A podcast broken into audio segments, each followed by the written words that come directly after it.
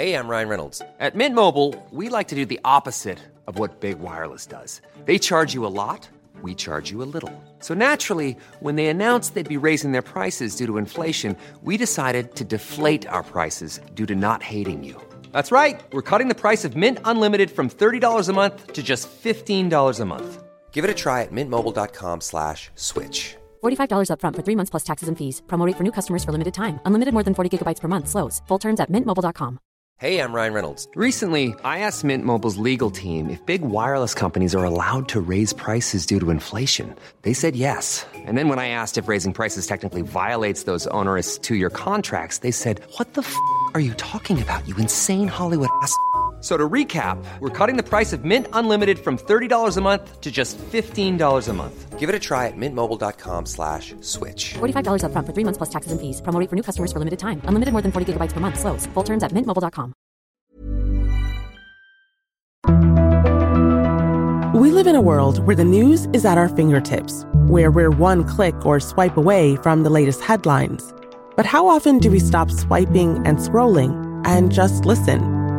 It's the difference between knowing what's in the headlines and understanding how it got there. I'm Malika Bilal, and this is The Take, Al Jazeera's daily news podcast, where we bring you the context and the people behind the global stories that matter.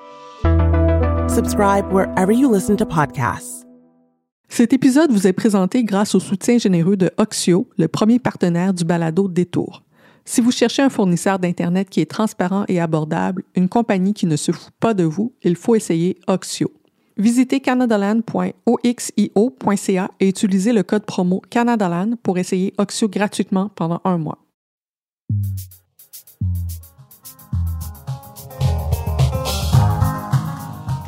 Bonjour, je suis Émilie Nicolas et bienvenue à Détour, le tout premier balado en français de Canadaland. Aujourd'hui, notre invité est Roméo Saganache, ancien député, avocat et euh, militant CRI qui suit de très près, bien sûr, euh, la politique sous tous ses angles. Bonjour Roméo. Bonjour. Un moment historique. C'est un très, très grand honneur de, de, vivre euh, ce moment historique qui est bien sûr le premier épisode de Détour avec toi comme premier invité. Aujourd'hui, on va discuter ensemble de deux sujets principaux. Donc, le premier, euh, c'est tout ce qui se passe autour, bien sûr, de la loi 96. On est en ce moment en train de vivre un autre grand moment de déchirement, de débat complexe au Québec sur la question de langue. Et le deuxième sujet dont on va discuter ensemble, la course à la direction du Parti conservateur et la façon euh, dont on en parle dans les médias francophones. Bienvenue donc à Détour où on décortique les nouvelles en français. Cet épisode est commandité par Caitlin Arahan, Greg Wolfe, Jean Broughton, Benjamin R. Scott, Nicholas Cole, Anka Badia, Drain Bryant et Madeline. Bonjour. Hi. My name is Madeline, and I live in the NCR, where I work in public and community relations for the feds. I am a day one Canada Land listener and have long admired the network's proven commitment to improving its reporting and storytelling, especially as it has become less Toronto centric and introduced a variety of voices besides Jesse's. J'ai augmenté mon don cette année parce que je souhaite vivement voir une émission en langue française présentée sur le réseau.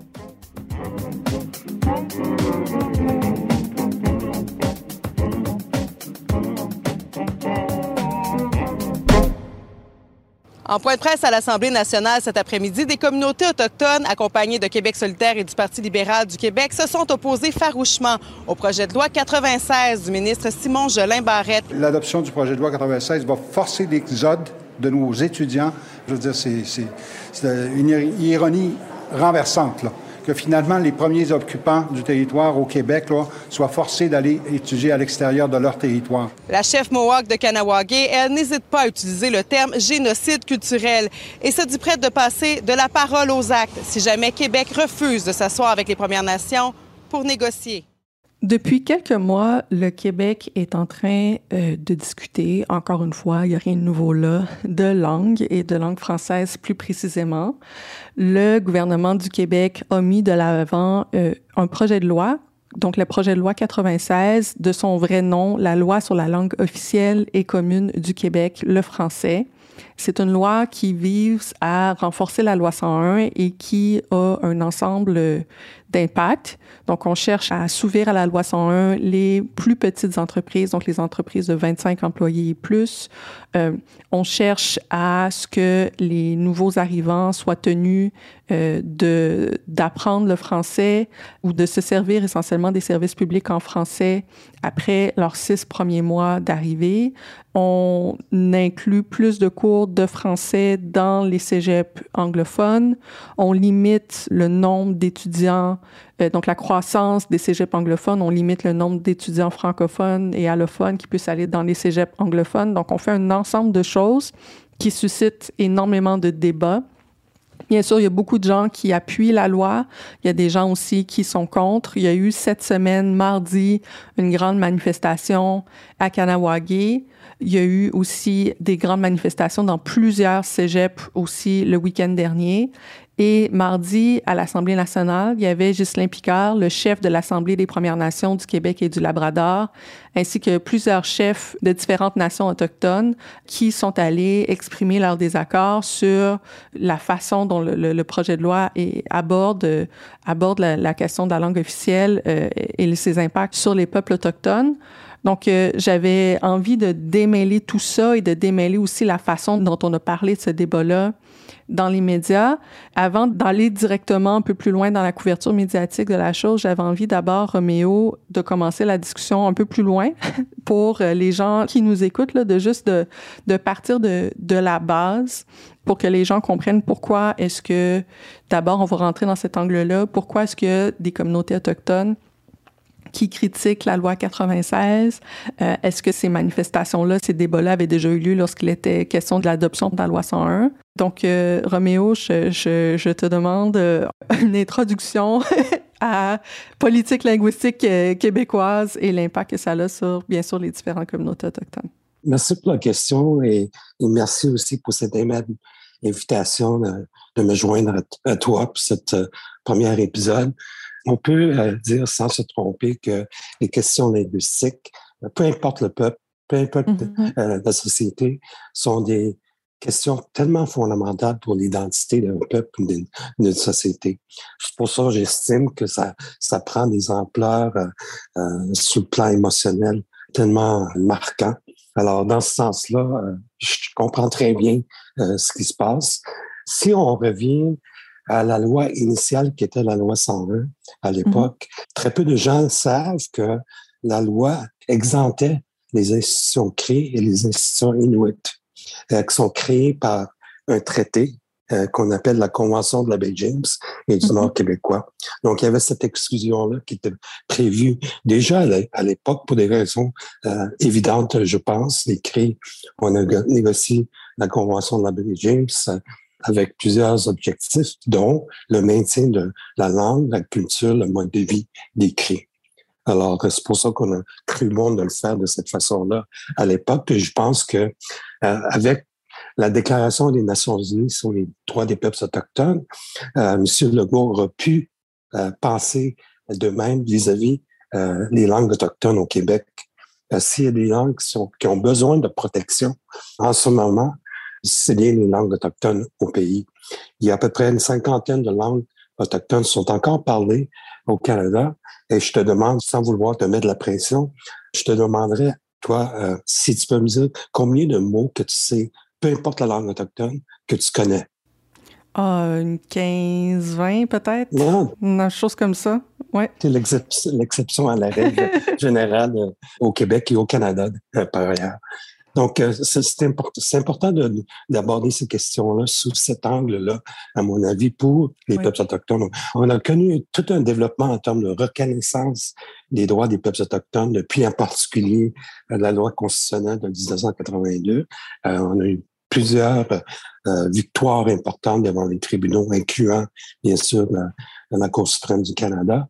Euh, on a maintenant aujourd'hui la Déclaration des Nations Unies sur les droits des peuples autochtones adoptée euh, depuis 2007 par par les Nations mm. Unies, l'Assemblée générale. on a une loi C-15 ce qui porte justement sur cette question-là au niveau fédéral. Je pense que on a manqué une opportunité ici, le gouvernement du Québec euh, et M. Legault, l'équipe de M. Legault, de réfléchir à cet aspect-là euh, de ce débat. Euh, je rien contre la protection de la langue française. Je trouve que c'est une, une, des plus belles langues du monde après le cri, bien sûr. Mais euh, je pense que il faut aussi réfléchir à ces dimensions-là lorsqu'on discute de ces questions, malgré le fait que c'est des questions qui sont difficiles et délicates. C'est intéressant, je pense, de, de, partir la discussion de là parce que je pense qu'on fait bien de rappeler parce qu'effectivement, il n'y a pas beaucoup de gens qui comprennent que donc, avec la Convention d'Abbé James, il y a les cris, les Inuits et aussi certaines communautés Naskapi qui sont exclues de la loi 101. Donc, il y a une loi sur l'instruction publique, donc des cris euh, des Inuits, des Naskapi, qui inclut le fait que les langues sont importantes, puis ensuite, on apprend le français pour permettre aux gens de continuer en français dans le système euh, d'éducation supérieure dans le sud du pays, mais que c'est pas le cas des autres nations et que c'est surtout les gens euh, de ces autres nations-là qui ont manifesté, euh, particulièrement cette semaine, quand, quand je pense à ce qui s'est passé à, euh, dans les communautés Mohawk, ici plus proche de Montréal, c'est que les, les gens ont peur et que, essentiellement, on leur impose plus de cours de français au cégep et que ça allait un, un incidence sur le, le, le, taux de réussite scolaire, essentiellement des jeunes. Ces mêmes, ces mêmes critiques-là avaient été faites aussi de la part d'un chef euh, Mi'kmaq qui avait été présent aussi à l'Assemblée nationale pour dire un peu la même chose, c'est-à-dire pour un ensemble de régions, les gens parlent leur langue, ensuite l'anglais.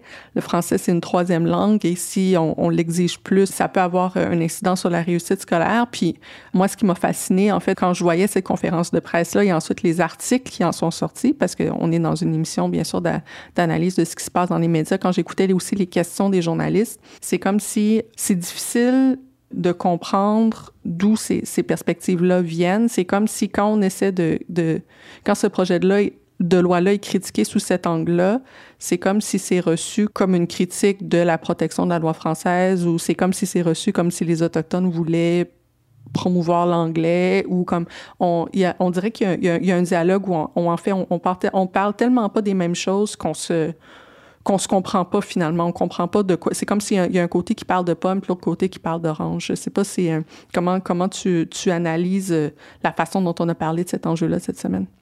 Mais voici, voici la bonne nouvelle, euh, Émilie. Mm. Euh, euh, On aime ça, les bonnes nouvelles. Oui. voici la bonne nouvelle. À, à l'époque de la Convention de la Baie James, c'est en vertu de, cette, de ce traité, les CRI ont choisi d'enseigner avec mm -hmm. la création de la commission scolaire CRI, d'enseigner les enfants pour les quatre premières années de leurs études en CRI. Et mm -hmm. les Inuits ont fait la même chose et on, on laissait le choix aux parents après la quatrième année euh, scolaire, mm -hmm. le choix aux parents de choisir entre le français et l'anglais. À une certaine époque, au début des années 80, les parents crient, pour ne prendre que cet exemple, les parents crient choisissaient à peu près à 80% l'anglais comme langue seconde. Aujourd'hui, c'est à peu près 50-50. Ça a changé hein, avec le Ça temps. a beaucoup changé, ça a évolué, même à notre niveau. Alors, euh, je sais que c'est une bonne nouvelle, ça. Alors, euh, de plus en plus de parents qui choisissent le français pour leurs enfants après la quatrième année euh, de scolarité, euh, ce qui est bien, et j'approuve entièrement. On le voit déjà, la prochaine génération de, de leaders créés sont trilingues, ce qui est magnifique, autant pour nous que pour la société québécoise. Et, et, et, gouvernement du Québec. Donc, euh, ça évolue. Je, je comprends qu'il y a une certaine insécurité dans tout ce débat-là chez les Québécois. C'est la même chose pour, pour les Autochtones aussi. C'est pour ça que la défense de notre, de notre langue est aussi importante, euh, peut-être même plus que les Québécois, parce que on est très peu qui parlent encore euh, les langues autochtones. Langues. Tout à fait. Ça me fait aussi penser euh, à la nomination de la, de la gouverneure générale euh, qui est Inuk, Mary Simon, et, et le fait qu'elle soit bilingue en Inuktitut et en, et en anglais, qu'elle apprenne le français, c'est aussi quelque chose que qui a suscité euh, énormément de réactions dans les médias. Et la, donc, la reconnaissance des premières langues euh, et de, de, leur importance est, est, quelque chose qui, qui est là. On en discute, mais en même temps, c'est comme si euh, dépendamment de, de, la façon dont, dont c'est formulé, il y a des choses qui ressortent comme si c'était des, des, attaques essentiellement contre la langue française. J'ai très bien compris la réaction que les gens, quand ils ont euh, saisi qu'elle ne parlait pas français, euh, mm -hmm. je comprends tout à fait. Cette réaction. Je pense qu'avec le temps, au Canada, on, nous sommes habitués à avoir des, des personnes haut placées, au moins bilingues. Au mm-hmm. moins bilingues. Elle est bilingue, euh, juste. Français, anglais, oui. Je voulais aussi qu'on discute euh, ensemble, Roméo, de la réaction que la loi 96 a suscitée dans les médias montréalais. Et bon, commençons peut-être par la base. C'est sûr que lorsqu'on discute de langue, pardon, au Québec, il y a différents médias qui ont bien sûr leurs différentes lignes éditoriales.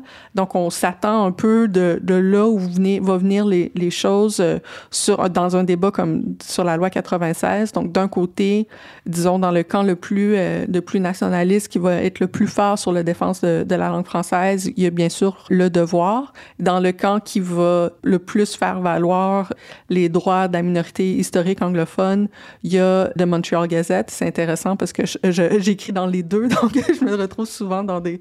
C'est fascinant de voir ces deux univers-là cohabiter au Québec. Il y a bien sûr la presse aussi qui a bien sûr euh, ben, sa propre ligne éditoriale, mais aussi des chroniqueurs qui vont écrire là-dessus et Québécois qui peut avoir euh, beaucoup de chroniqueurs aussi qui ont une approche très euh, nationaliste. Puis, euh, une chose que j'avais vue cet automne qui m'avait vraiment fait euh, réagir, qui avait fait couler beaucoup d'encre aussi, ce qui peut permettre peut-être d'illustrer cette dynamique-là là, entre, la, Gazette, le, le Devoir, la presse euh, et, et, les médias de québécois, c'est que, en fait, Nakousset, qui est donc la directrice générale du Native Women's Shelter à Montréal, qui avait dit de la loi 96, qui avait fait un discours qui avait été rapporté par la Gazette et son discours disait notamment qu'elle craignait que la loi 96 allait ajouter des barrières aux Autochtones au Québec qui font déjà face à la discrimination systémique dans le système de santé. Elle avait même dit qu'il allait pouvoir avoir des personnes qui allaient en mourir, qui n'allaient pas pouvoir répondre, se faire parler essentiellement en anglais si c'est la, la langue euh, dans laquelle ils sont le plus à l'aise de communiquer avec les services publics.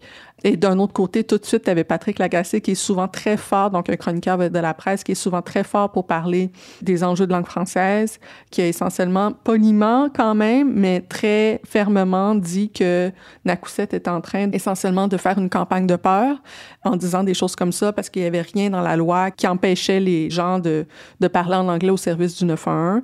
Puis je pense que c'est tellement parlant comme exemple parce que d'un côté, essentiellement, on a une personne qui dit, moi, je vois sur le terrain de la discrimination systémique qui est pire quand c'est envers des Autochtones qui parlent anglais. Ça, c'est la réalité que je vois sur le terrain. Puis il y a une personne qui dit cette personne-là est en train de faire une campagne de peur parce que c'est pas dans la loi et cette personne-là a raison que c'est pas dans la loi. Mais ça invalide pas la réalité du terrain. Puis il n'y a rien dans la loi qui va aussi améliorer la réalité du terrain.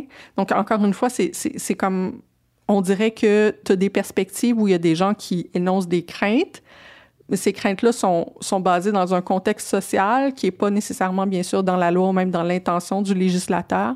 Puis d'un autre côté, dans les médias francophones, euh, il y a beaucoup de... L'exemple de Patrick Lagacé, c'en est un, mais il y en aurait d'autres qu'on pourrait trouver, des gens qui disent essentiellement, ben c'est pas dans la loi, donc vous avez tort de vous inquiéter. Et d'un côté comme de l'autre, moi, tout ce que je vois, c'est comme un clivage social qui risque simplement de, de s'élargir avec, avec le temps, en fait. C'est très bien résumé euh, la situation actuelle dans les médias, que je comprends fort bien. Lorsqu'on on a euh, un projet de loi comme le projet de loi 96 euh, devant nous, c'est sûr que les anglophones vont le regarder d'une perspective mm-hmm. La même chose du côté francophone. leur perspective va être, va être autre chose dans ce débat-là. Je comprends très bien tout ça. Mais souvent, la, question euh, m'a souvent été posée, euh, pourquoi est-ce que les cris parlent anglais euh, alors qu'ils sont au Québec? Alors, on, hmm. on, semble oublier également que toute l'histoire coloniale qui est derrière les raisons pourquoi les Atikamekw ou les Inuits parlent français, pourquoi mm-hmm. les Kings parlent anglais comme, comme langue seconde. Euh, mm-hmm. On semble oublier cette, cette, partie de notre histoire si on, si on veut parler des, des choses communes. Mais au-delà de ces débats d'un côté ou de l'autre, à l'étape où nous sommes rendus avec euh, la loi 96, la loi risque de passer cette semaine. Et euh, je pense qu'on doit suivre ça de près et voir les réactions des anglophones, des juristes, mais également des peuples autochtones. Ça vient chercher beaucoup de choses chez beaucoup de personnes, de façon différente, mm-hmm. bien sûr, chez beaucoup de personnes, mais, mais ça vient nous chercher. Mais je pense que c'est important de, de voir les réactions qu'on va recevoir lorsque la loi sera adoptée, possiblement cette semaine. Cet épisode vous est présenté grâce au soutien généreux de Oxio, le premier partenaire du balado Détour. La transparence, c'est essentiel chez Oxio. C'est pas toujours évident de magasiner un fournisseur d'Internet, mais chez Oxio, vous êtes entre bonnes mains. L'équipe s'engage à vous offrir toute l'information qu'il faut pour choisir le fournisseur d'Internet qui vous conviendra le mieux, même si ça veut dire que vous choisissez un fournisseur autre que Oxio. Oui, vraiment, ils sont transparents à ce point-là. Visitez canadaland.oxio.ca pour choisir l'Internet d'une compagnie que vous pourriez réellement aimer. canadaland.oxio.ca et utilisez le code promo Canadaland pour essayer gratuitement Oxio pendant un mois pour voir si c'est pas un bon fit pour vous. En plus, Oxio vous offre 60 jours d'essai sans risque. Si vous n'aimez pas ça, Oxio vous rembourse tout votre argent. C'est aussi simple que ça. Un grand merci à Oxio pour ce premier partenariat avec Détour. Alors, Roméo, qu'est-ce que tu voudrais qu'on garde en tête cette semaine? On approche une élection au Québec bientôt. Et moi, ce qui m'intéresse de voir dans cette élection, c'est parce qu'il y a plusieurs députés qui ont annoncé leur retraite, qui ne se représenteraient pas euh, lors des prochaines élections provinciales. Et par conséquent, ça va être très intéressant pour moi de voir qui va se présenter, qui seront mm. les, nouveaux candidats qui vont se présenter? J'ai une petite idée de certaines personnes qui pensent euh, faire le saut au Québec. Oh. Euh, oui, oui, tout à fait. Alors, ça, ça, ça, va être intéressant de voir qui seront les candidats pour quel parti à la prochaine élection euh, provinciale au Québec on a beaucoup parlé aussi dans les médias dans les dernières semaines de, la vague des départs. Surtout, il, y a, des, gens qui quittent ou qui annoncent en fait qu'ils ne se représenteront pas dans tous les partis presque. Mais particulièrement donc au parti au parti libéral euh, du Québec où justement les, les, vétérans, les gens qui sont là depuis longtemps, euh, il y a presque la moitié des députés actuels du Parti libéral qui vont pas se représenter. Donc, euh, c'est sûr que c'est quelque chose qui, suscite aussi beaucoup de commentaires. J'ai vu un article super intéressant passer dans le 24 heures aussi qui se pose la question des femmes aussi, spécifiquement qui sont en train de quitter la vie politique. Euh, est-ce que ces femmes-là quittent parce qu'elles sont notamment tannées du Boys Club? Donc, il y a cette analyse-là aussi qui est en train de se faire en ce moment. Puis, c'est sûr que regarder qui vont être les nouveaux visages va, aussi faire, euh, bien sûr, j'ai hâte de voir ça. Une des choses que j'aimerais voir aussi ben, dans tout ça, savez, la dernière élection fédérale, nous, avons, nous avions eu un nombre record de candidats autochtones euh, dans les différents partis fédéraux. C'est vrai. Et donc, euh, et présentement, je pense qu'il y a une dizaine qui ont été élus. Ça serait, j'aimerais tant ça voir euh, des candidats autochtones pour l'élection au Québec également. on n'a on a pas eu assez dans le passé, de candidats autochtones dans des élections. Et j'aimerais savoir euh, cette, euh, cette nouveauté. Je pense qu'on risquerait d'avoir des, belles surprises si c'est le cas. C'est bien noté, Roméo. Et toi, Émilie, qu'est-ce qu'on doit surveiller cette semaine?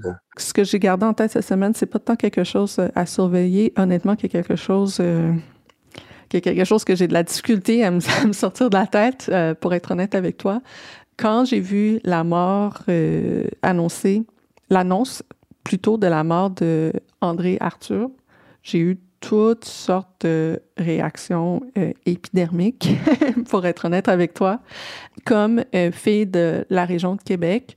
Donc, pour les gens qui connaissent pas peut-être André Arthur, André Arthur, c'est un peu comme le père ou même peut-être le grand-père, on va dire ça comme ça, de la radio parlée à Québec, donc qui est un, un style de média extrêmement particulier euh, qu'on appelle euh, souvent au Québec donc radio radio poubelle. Bien sûr, c'est pas tous les médias de Québec qui sont là-dedans, mais il y a plusieurs stations euh, qui ont, qui ont et, plusieurs animateurs qui ont créé un, style de radio où on, je sais pas si j'appellerais ça vraiment en fait du journalisme d'une part et d'autre part, euh, il y a eu des, il y a, il y a, plusieurs animateurs qui ont une historique d'attaques répétées envers euh, envers les femmes, envers les homosexuels, envers les minorités, envers les arabes, envers les noirs, envers les autochtones, envers les cyclistes, envers les pauvres, envers à peu près tout ce qui bouge à Québec. Ça crée un climat social assez particulier.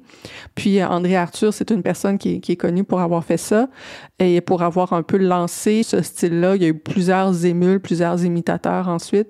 Puis c'était un, un, peu particulier de voir, en fait, l'annonce de sa mort, puis la façon dont ça a été traité, parce que c'est comme si on veut respecter une personne qui vient de, décéder, ce qui est normal. On veut aussi épargner ses proches, ce qui est normal. Mais ça donne lieu à des textes où on annonce que André Arthur est décédé, puis on utilise des mots extrêmement vagues pour décrire ce qu'il a fait, ce qu'il a dit dans sa carrière, euh, le fait, écoute, c'est une personne qui, on s'est rendu, il y a des cas de, de diffamation, euh, des choses qu'il a dit, par exemple, à la fin des années 90 sur les chauffeurs de taxi euh, arabes et noirs, euh, des choses tellement racistes que ça, je veux dire, ça s'est rendu en Cour suprême là, en termes de procès en diffamation. Et puis, c'est comme si tout ça, le langage précis, le fait qu'il avait été renvoyé pour euh, des propos homophobes euh, à Québec qui associaient essentiellement la communauté gay à, au sida, tout ça a comme été effacé parce qu'on voulait pas dire parler en mal de cette personne-là, alors que cette personne-là essentiellement a parlé en mal de tellement de monde comme toute sa vie. Même le dernier tweet qu'il a fait avant de mourir, c'était de parler en mal des infirmières qui prenaient soin de lui à l'hôpital. Donc c'est comme si il y a eu une difficulté, il y a vraiment une difficulté à dire ok mais comment est-ce qu'on fait dans les médias pour raconter qui est ce personnage-là? Mais il y a eu plusieurs personnes qui, qui étaient un peu, on dirait, comme paralysées par le fait qu'une personne méchante est décédé, puis qu'on ne veut pas parler en mal des gens qui viennent de décéder. Et faire la part des choses euh, dans les médias dans une situation comme ça, ça a été extrêmement complexe dans les derniers jours. C'est noté. Merci. Nous sommes bien sûr en pleine campagne à la chefferie euh, du Parti conservateur du Canada. C'est une campagne qui intéresse certaines personnes plus que d'autres. je vais commencer peut-être par dire ça, qui est très couverte. Moi, ce que je remarque d'abord, c'est qu'elle est très beaucoup plus couverte en anglais qu'en français, parce que de façon générale, on a tendance à plus couvrir l'actualité fédérale en anglais qu'en français. En français, on insiste plus sur l'actualité provinciale, ce qui peut être fatigant aussi, il faut le dire, pour les personnes qui sont francophones et qui ne sont pas au Québec et qui voient les médias parler beaucoup d'actualité provinciale euh, québécoise. On comprend pourquoi c'est le cas, mais je pense que c'est important de le noter. Donc, on en parle un peu moins au Québec et quand on en parle, bien, on en parle euh, différemment. Il y a un ensemble de raisons aussi tout à fait logiques pour ça, notamment le fait que Jean Charest, comme ancien premier ministre euh, du Québec, est une personne qui suscite beaucoup, euh, beaucoup de passion au Québec. Euh, il y a des gens qui l'aiment, il y a des gens qui l'haïssent aussi avec, une, avec beaucoup de force. Selon vous, c'est quoi son plus grand accomplissement en politique? Partir. Euh, avoir chié notre économie. D'avoir fait son possible pour nous caler, comme tous les hostiles libéraux. Ça continue. J'ai entendu ça récemment. Apparemment, il n'y a rien accompli. J'ai l'impression qu'il a détruit plus que d'autres choses. Donc, Roméo, avant de, avant de décortiquer tout ça, j'avais envie peut-être d'ouvrir, de prendre aussi un pas de côté pour te demander d'abord, de façon générale, lorsqu'il est question de parler d'actualité fédérale, comme personne qui a été députée euh, à Ottawa, est-ce que tu vois une, différence dans la façon, avant même de parler des conservateurs, est-ce que tu vois une différence dans la façon dont on, dont on traite l'actualité fédérale dans les médias euh, en français et en, anglais, et quels sont les défis que ça pose? Oui, il y a toujours une différence. Euh, je l'avais même remarqué avant, avant de devenir député en 2011. Mm-hmm. Donc, euh, mm-hmm. euh, et surtout, lorsqu'on avait encore des, journaux en papier devant nous, j'ai imposé au CRI de s'abonner à tous les journaux. Mathieu Concombe, à une certaine époque, lorsqu'il était grand chef, me disait Ouais, mais pourquoi National Post? National Post, c'est pour les Autochtones. Tu vois, il dit au contraire, c'est justement nos critiques. Il faut entendre nos critiques. Ceux qui nous critiquent, il faut entendre ceux qui sont contre nos, droits, contre nos peuples, pour bien mm-hmm. saisir de quoi il s'agit le problème. Alors, c'était fascinant comment la couverture au Québec était différente, la couverture euh, nationale. C'est des questions autochtones. On n'avait pas beaucoup à une certaine époque. Aujourd'hui, quasiment tous les jours, un, un, article dans les journaux qui traite des questions autochtones. Ça a changé dans les dernières années. Ça, a beaucoup changé. Alors, euh, tant mieux. tant mieux. Moi, j'avais envie de, discuter de ça avec toi à, ce niveau-là, à 10 000 pieds dans les airs, on va dire ça comme ça, avant de rentrer dans la course au Parti conservateur, parce que ben parce que c'est le premier épisode hein, de, de Détour, euh, puis que Détour, c'est une émission qui cherche justement, euh, on va pas seulement parler toujours complètement des médias francophones et certainement pas seulement euh, toujours aussi de ce qui se passe euh, spécifiquement euh, au Québec. Mais je pense que c'est important pour les gens qui sont habitués d'écouter Canada Land sur les autres émissions de, de, partir de là. Juste en ce moment, je vois la campagne, l'Ontario est en, est, en, est en campagne électorale, puis même dans les médias ontariens, j'ai l'impression qu'on parle plus de ce qui se passe à Ottawa qui, qui est pas qui est pas qui est pas en campagne et qu'on parle de ce qui se passe dans la dans, dans la campagne à la chefferie euh, conservatrice plus que euh, la campagne électorale provinciale, alors que tu verrais jamais, jamais, jamais ça euh, en français. Même lorsque c'est pas, on n'est pas en campagne électorale, c'est François Legault et ce qui se passe à l'Assemblée nationale qui prend le plus de place. Et donc aussi, même lorsqu'on parle dans la course à la chefferie conservatrice, on va aussi, on, on va faire des liens souvent avec l'impact que ça a sur l'actualité provinciale. Je peux donner un, exemple concret de ça. C'est sûr que Jean Charest euh, vient du Parti euh, libéral du Québec, dont il a été le, chef et aussi premier ministre durant plusieurs années. Um, puis sa carrière euh, s'est terminée sur une note. dans le fond, il a perdu son propre comté d'abord. Et il y a eu toute une série donc de commissions sur le, régime de financement du Parti libéral lorsqu'il était au pouvoir, qui fait en sorte qu'il y a eu plusieurs articles de journaux qui sont sortis depuis que Jean Charest est rentré dans la course au Parti conservateur, qui c'est quoi l'impact que ça a sur le Parti libéral du Québec essentiellement, qui va être en campagne électorale cet automne. Puis on se dit, mais est-ce que le fait que Jean Charest est de retour en politique va nuire, en fait, aux chances euh, du Parti libéral du Québec? Puis je trouve ça intéressant parce que quand je regarde les médias anglophones, c'est comme si Jean Charest se présente lui-même comme la personne qui parle pour le Québec et qui, est le candidat du Québec. Alors que dans les faits, moi, quand je regarde la couverture médiatique francophone de la course à la chefferie, il y a aussi beaucoup de commentaires négatifs qui s'écrivent sur Jean Charest euh, et qui revient aussi sur son héritage politique. Est-ce que tu vois aussi cette espèce de dichotomie-là entre dans, dans le discours? J'ai connu Jean Charest à une époque où il était ministre euh, de l'Environnement euh, dans le gouvernement de M. Mulroney, je crois. Ce qui s'est passé dans le passé avec Jean mm-hmm. Charest, les gens probablement ont déjà oublié. Euh, mm. ça, ça, prend des gens comme nous qui, qui rappellent qu'est-ce qu'il a fait dans le passé, euh, de bien ou de, et de moins bien euh, dans le passé. Donc, euh, mais juste le fait euh, d'avoir un candidat québécois dans, dans cette course à la direction du parti, je pense que on a à ce moment-là plus tendance à suivre ce qui se passe à ce niveau-là aussi. Quand il n'y a pas de candidat québécois dans une course, ça a une grosse influence sur, euh, sur la couverture de, de cet événement-là en français. Si on regarde maintenant comment est-ce qu'on en parle en français, parce que ça serait très, très faux de dire qu'on n'en parle pas, je vais juste dire que c'est moins souvent, disons, la une du journal en français qu'en anglais. La façon dont on en parle, euh, ce qui ressort, en fait, c'est beaucoup les positions, bien sûr, surtout de, de et, de, Jean Charest. Les autres candidats sont beaucoup moins mentionnés. Au niveau de, de Québécois, il y a plusieurs articles qui ressortent, qui, qui replongent essentiellement dans, dans l'héritage de Jean Charest d'une façon qui est assez péjorative. Il y a la même chose qui se passe, mais à un moindre degré peut-être, euh, mais quand même au niveau du devoir. Il y a aussi beaucoup de couverture par, des annonces qui sont en lien avec tout ce qui touche aux pipelines, euh, puis euh, à l'environnement. Euh, c'est quelque chose qui est, qui un sujet qui est particulièrement euh, sensible au Québec. Il y a quelques semaines, Jean Charest avait fait une annonce d'ailleurs sur les médias sociaux. C'est quelque chose qu'il répète souvent, qu'il a déjà construit des pipelines et que s'il était élu à la, tête du Parti conservateur, il en construirait d'autres.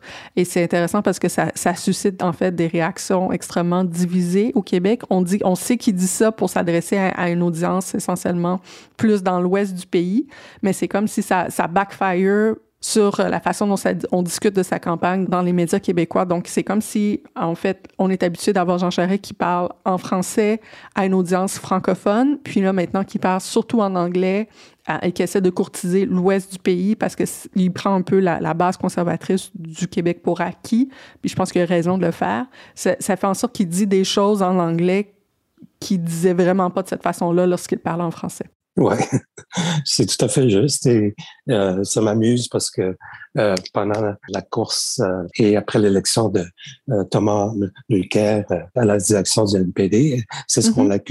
De faire également, de dire une chose au Québec et dire autre chose dans le reste du Canada.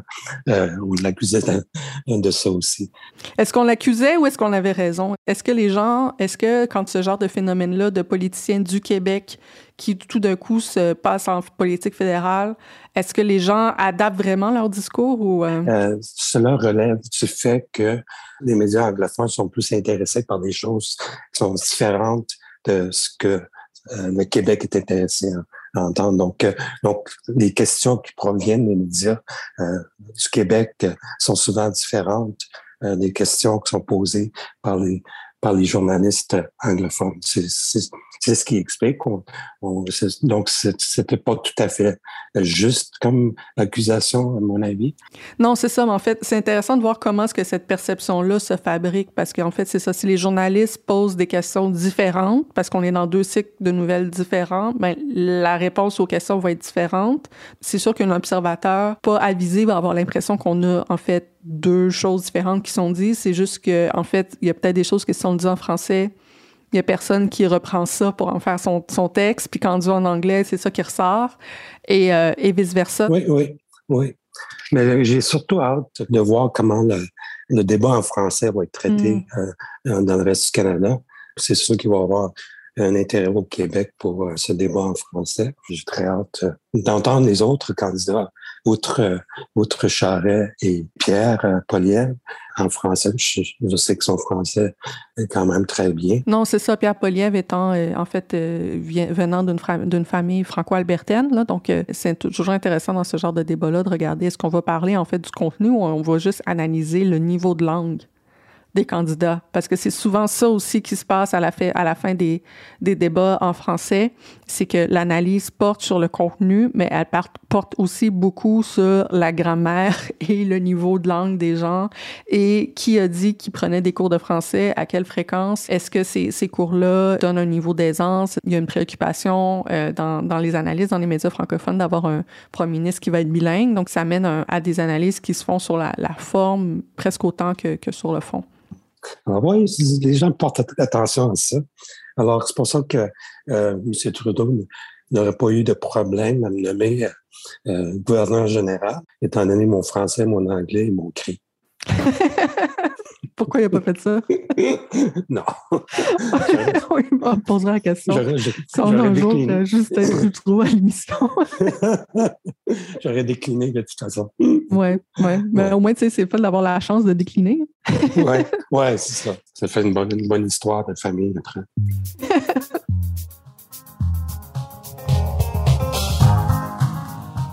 Donc voilà, c'est tout pour le premier épisode de Détour. Un grand merci, euh, Roméo, d'avoir été là avec nous.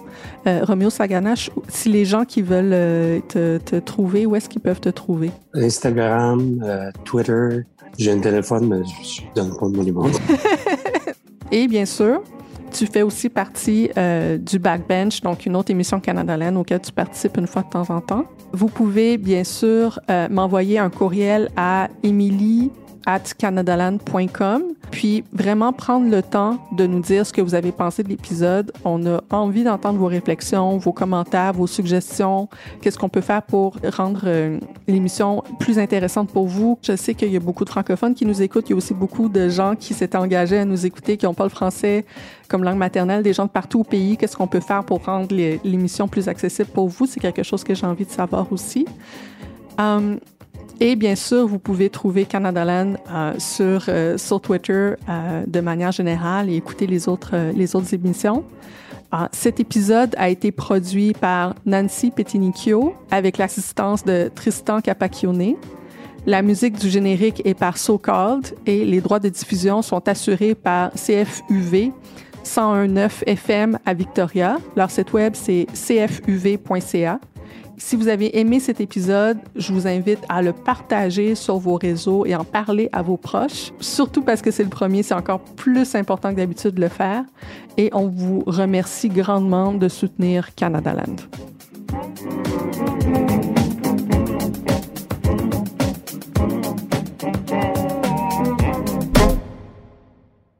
Un grand merci à Oxio, le premier partenaire du balado Détour, pour son soutien généreux. Oxio s'engage à être le meilleur pour toujours et pas simplement le moins cher aujourd'hui. Avec des prix justes, tout le monde dans votre région paie les mêmes tarifs. Leur service à la clientèle est aussi hors pair parce que chez Oxio, être fin, ça vient pas en option. Visitez canadaland.oxio.ca et utilisez le code promo Canadaland pour essayer Oxio gratuitement pendant un mois pour voir si c'est un bon fit pour vous. C'est aussi simple que ça. Botox Cosmetic, out of botulinum toxin A, FDA approved for over 20 years. So, talk to your specialist to see if Botox Cosmetic is right for you. For full prescribing information, including boxed warning, visit BotoxCosmetic.com or call 877-351-0300. Remember to ask for Botox Cosmetic by name. To see for yourself and learn more, visit BotoxCosmetic.com. That's BotoxCosmetic.com.